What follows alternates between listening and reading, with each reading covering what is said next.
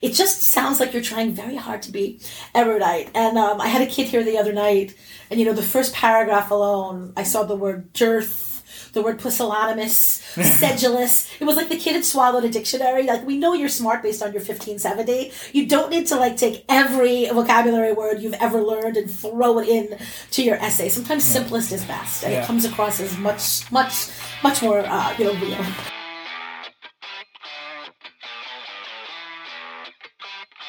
From test takers, this is the Hashtag Prep Podcast, a podcast dedicated to helping you learn more about standardized testing and college admissions so that you can help your students navigate this important time with accurate and insightful information. Hosted by Test Takers Director of Development, Andrew Nadiakara, and Director of Personnel, Jeremy Freed. So prepare to learn the secrets that will help your students gain clarity, reduce stress, and work smarter, not harder. This is the Hashtag Prep Podcast.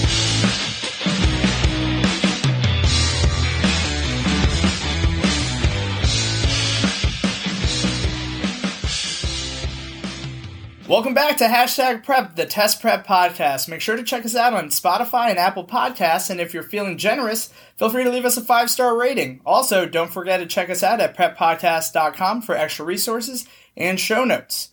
As you can see from our episode's title, we're talking all about the college essay today, specifically the Common App essay, which can be used for over 900 colleges. Now, before we meet our guest, who I'm truly excited for you guys to meet, she's one of the few people in the world that is an inspiration to me as a teacher. Yeah.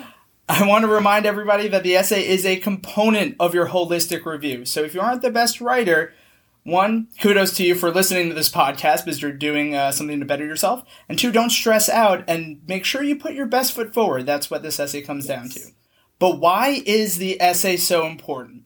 Well, for students with high grades and scores looking to apply to elite or competitive schools, guess what? You're not the only ones doing that. So having a strong and moving essay is going to be how you distinguish yourself it's the most unique part of your application at the end of the day. And that's a challenge given that we only have 650 words for the Common App and a slew of prompts to pick from.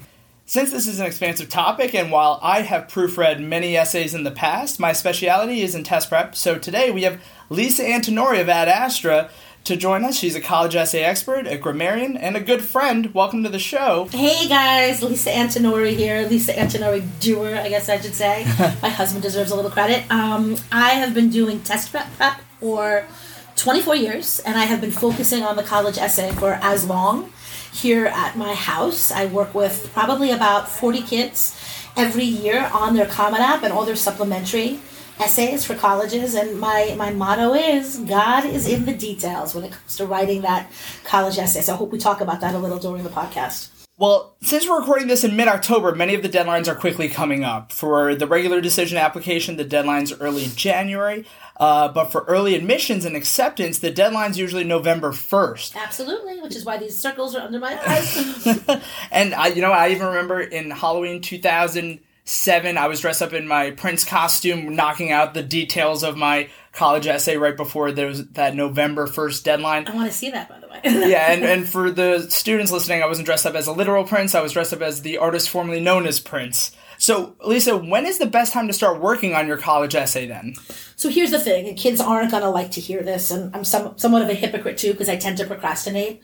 This is not something you want to procrastinate on. Um, I think that really in a perfect world, the best time to start thinking about it, and I just mean thinking about it, not doing too much, is the end of sophomore year going into junior year. I think that what you should do at that point, and I'm not suggesting doing any writing then, just familiarizing yourself with the type of prompts you're going to hear, um, particularly for those supplementary questions, which I think end up being the toughest one. You know, it's not like just tell me about your summer vacation. You're going to be getting questions like, let your life speak. This is a Quaker saying. How do you interpret that? Or um, if you could witness a historical event, what would it be? Or what song represents the story of your life?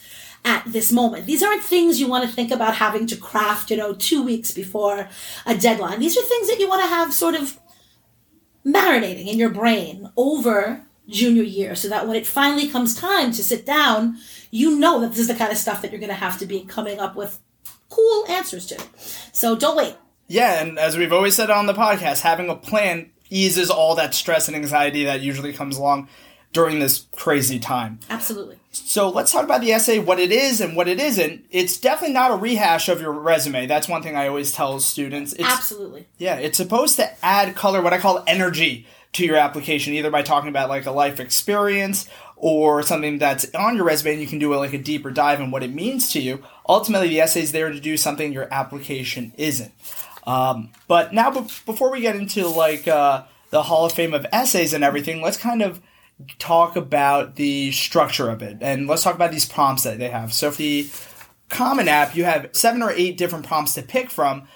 You know, some of the topics could be reflect on a time when you questioned or challenged a belief or idea, or discuss an accomplishment, event, or realization that sparked a period of personal growth. Or my personal favorite is pick your own topic, oh, share, share an essay on topic, or you can submit an essay that you've already written, or one that responds to a different prompt, oh or God. one of your own designs. Yeah, So- nothing scares a teenager more than carte blanche, I think. Like they like structure. So in all my years, in 24 years, I could tell you that probably three kids chose that last one where you could write about whatever you want. Most kids really appreciate some sort of structure. Um, yeah. pick a prompt so that you have points to reflect off of essentially there. I also have to just tell you real quick that um, a lot of kids come here and they say they feel very limited by these prompts. And I want to say that a very good college consultant or a very good English teacher even should be able to take any essay and find a way to bend it toward one of those prompts. They're pretty universal, I feel. So, you know, a lot of times I have kids just with terrible writer's block and they can't do one through seven. So I'll just tell them, you know, write something that you think is compelling, something that you would want a college admissions um, committee to know about you, and we'll find a way to tweak it so that it could actually, you know, speak to one of the prompts. Yeah, absolutely. And it's the adaptability of the essays too. Absolutely. Because I remember I wrote my college essay a lifetime ago, but I used it as a response to a few different prompts as long as you're it's compelling and moving enough. Yes, definitely. You could definitely recycle. Yeah. So uh, if you are interested in seeing what any of the prompts are, I'm going to include a link in the show notes to this. Uh, but Lisa, how do you kind of start the brainstorming process with your students? Do you have them start or do you have them kind of bounce ideas off of you? It's kind of a combo. It, it generally depends on how well I know the student. I would say that three quarters of the kids who work with me have been my students since third grade, and I know them really well. And I'm able, I'm able to say something like, you know, Mark, this is what you're writing about. It's the perfect essay for you.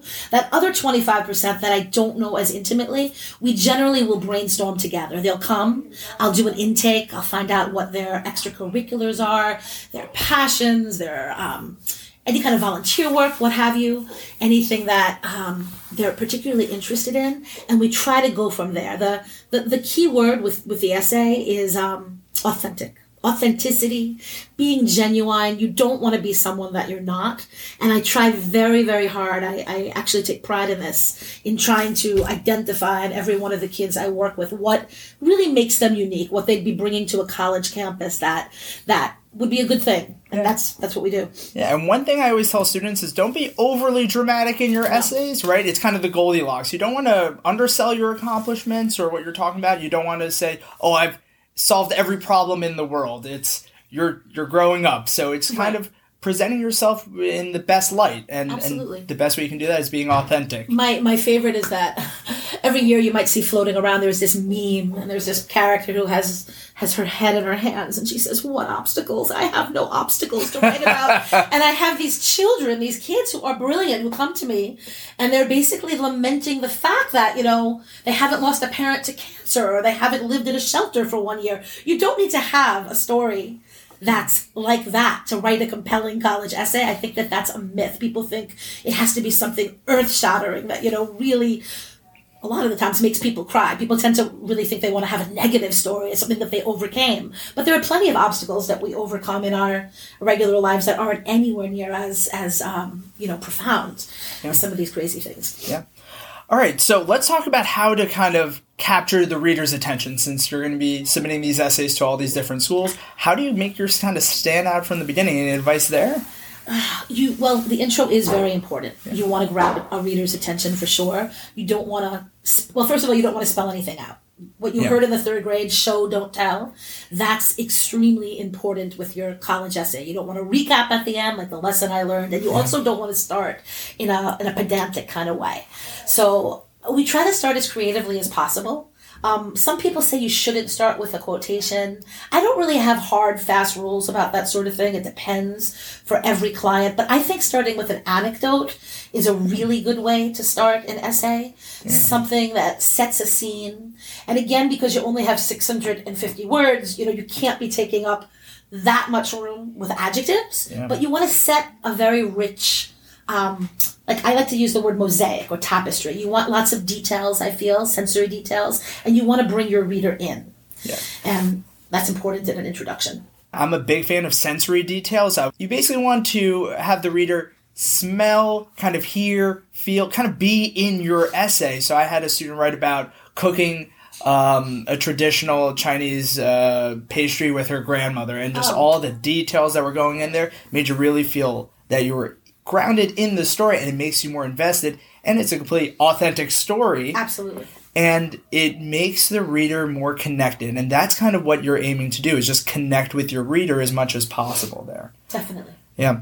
So, uh, some issues that I see students uh, coming up to me, well, it's dual edged. One is it's either too long or it's too short yeah. of an essay. So, let's start with the, the long ones. How do you kind of rein in these kind of uh, lengthy essays. I'd say that's about 50% of what I do. I mean, I kind of laugh. Like, I'm the girl who comes and puts the commas in, takes 18 extraneous sentences out. Um, oh, God. It's tough because it goes both ways. There are kids who can only get 200 words on paper, and then there are the kids who come in with 3,000 words. And um, I think it's harder, actually, for kids who don't write enough. You know, the yeah. kids with too much, it's easier to pare down. But you just want the most vital details in in, in the piece for the most part. You don't need um, extraneous things. You you need to just stick to the story, the narrative that you are trying to share with with the committee. You yeah. don't you want to pare it down as much as possible. It's kind of like that saying. I don't know if I'm going to get it right, but like you know when a woman goes out she should look herself in the mirror and she should take two things off. Less is more. Like you don't need the necklace and the lipstick or the dangling earrings and the four bracelets. Less is more. There's an understated elegance to the best essays, I think. You don't want to overkill it. That's kind of it. It's that kind of the subtlety in the story is that yep. you're telling a story, but the best essays are the ones that aren't direct, more subtle, like cooking uh, pastry with your right. grandma can turn into a bigger use About that as kind of a, a, lesson for life you know? life lessons there absolutely, absolutely. that's tough with kids though as you know. It's very very tough because i think that they've been groomed to spell things out. Yeah. They feel the need to tell you explicitly what they're trying to show you has happened in their evolution instead of allowing the piece which is again only 650 words but to sort of function on its own. Yeah, and you know this ties in perfectly to the next part. How do you lengthen these essays? and that kind of ties into what I call those like why sentences. Is that on a superficial level, they're like, I like cooking, but it's like the why that adds a little extra right. detail and the the like. Well, the ultimate you know point of the essay for me, you know, for my kids, for anyone, is to show some sort of growth or evolution. So if someone comes to me with two hundred words, which happens a lot with teenage boys, I have to tell you, not as much with the girls, but um, how do you get those details out? And you talked about you know five senses before. Yeah. So if a kid like sits down and gives me a two paragraph essay about I don't know. Give me an example. I don't know anything basically. I'll then say, let's look at your fight. Like, how did you feel when that was happening? What, what what did the room look like? You know, what were the smells emanating from the kitchen? And we'll just like with any kind of brainstorming, try to get as many details related to the experience at. Sometimes I have to be honest, you know, you have to scrap something. Sometimes the topics just aren't good. Yeah. And you know, you have to tell a kid this you could send it in, you could you could submit it, but it's probably not going to get you too far because basically what you're trying to do is show the university how you're going to be a great fit for that university, and uh, you need a really powerful essay to do that. Yeah, Lisa, any tips there? Because I feel like a lot of students have uh, questions on how to respond to that specific question, like why this oh. college perfect day for that. Oh. this is my why week. We've done all the common apps already, and now we're focusing on what I believe to be the most difficult question. Every, every university you apply to, for the most part, will take your Common App essay, and every university will also have some semblance of a why this university. Sometimes they're sneaky and they, you know, they shroud it in different words, but it's always basically why, you know, and we call this affectionately the kiss ask question. This is a kiss ask question. It's a question that requires a lot of specificity, and basically, you are trying to show the university why it is number one for you. Not number 16, not your safety school, even though it might well be, but why it is the school you are dying to attend. And um, I have a lot to say about how to do the why essay. And bottom line is nothing is beneath you. I want you, well, some things I guess, but you want to do a minimum, and you're not going to like this, listeners. You want to do a minimum of three hours research for that question. And it can, you can create a template out of it and you can recycle it to some extent, but it is a specificity question. You want to research professors at the school.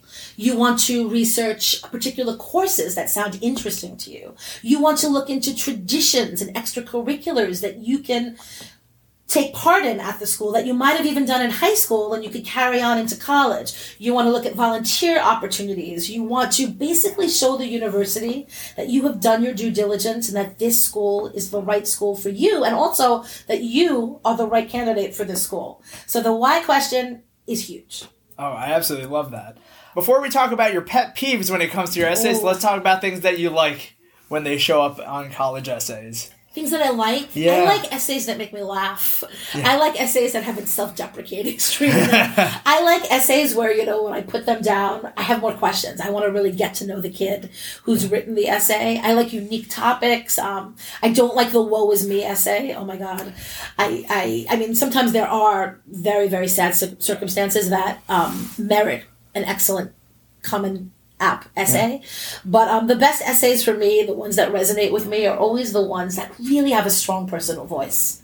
Kind of like imagine David Sedaris writing, writing, writing an essay. That sort of thing. It doesn't happen a lot. You know, maybe it's like three out of every ten, I'd say. But um, that doesn't mean the other seven aren't good. But those really incredible essays always give you a feeling like you know the writer of them. Yeah. It makes you want to know the student even more. Yes. That I really like because there are so many of these college essays that I read from my students that I was like, wow, I didn't know that about Right. them when they were taking the course. Granted, these are super personal and different aspects that they usually don't share with everybody. Yeah, it, it- generating kind of this curiosity that you want more, that you want this student, get give me this student. It's just the appetizer. You know, Yeah. I want the full course, and that would be you being on campus where we could get to know you better. yeah. So, Lisa, what are some pet peeves you have when it comes oh, to the essays? Oh, Why is it that there's always more to say about that? but yes, I've got pet pit. I don't like what I call kitchen sink essays. Yeah, what are those? I mean, in this age of super students, everybody's like a Siemens finalist, and everybody's got the National uh, Latin Award, and everybody's like the editor in chief of their newspaper. We're going to find that out on your application. There's a place for all that. Yeah. You don't need to rehash everything in your college essay. So that's the first thing. I don't like the kitchen uh, sink essays. I also don't like essays. Again, this speaks to authenticity and being genuine. Where I've known a kid for years, and then they they pull together this like very formal type of essay. and it's just not the kid. You know, that's that's strange. You want to feel like yourself. You want to sound like yourself. I your remember. essay. I remember one time I was uh, reviewing an essay and I was giving feedback, and turns out it was it was very formal. It was the parent writing the essay for Oh, the student, and it was very course. awkward when I had to give notes. I read a piece recently that you can always tell, or that admissions committees can always tell if a parent's done it, because my generation, I'm 49 years old, we put two spaces after a period.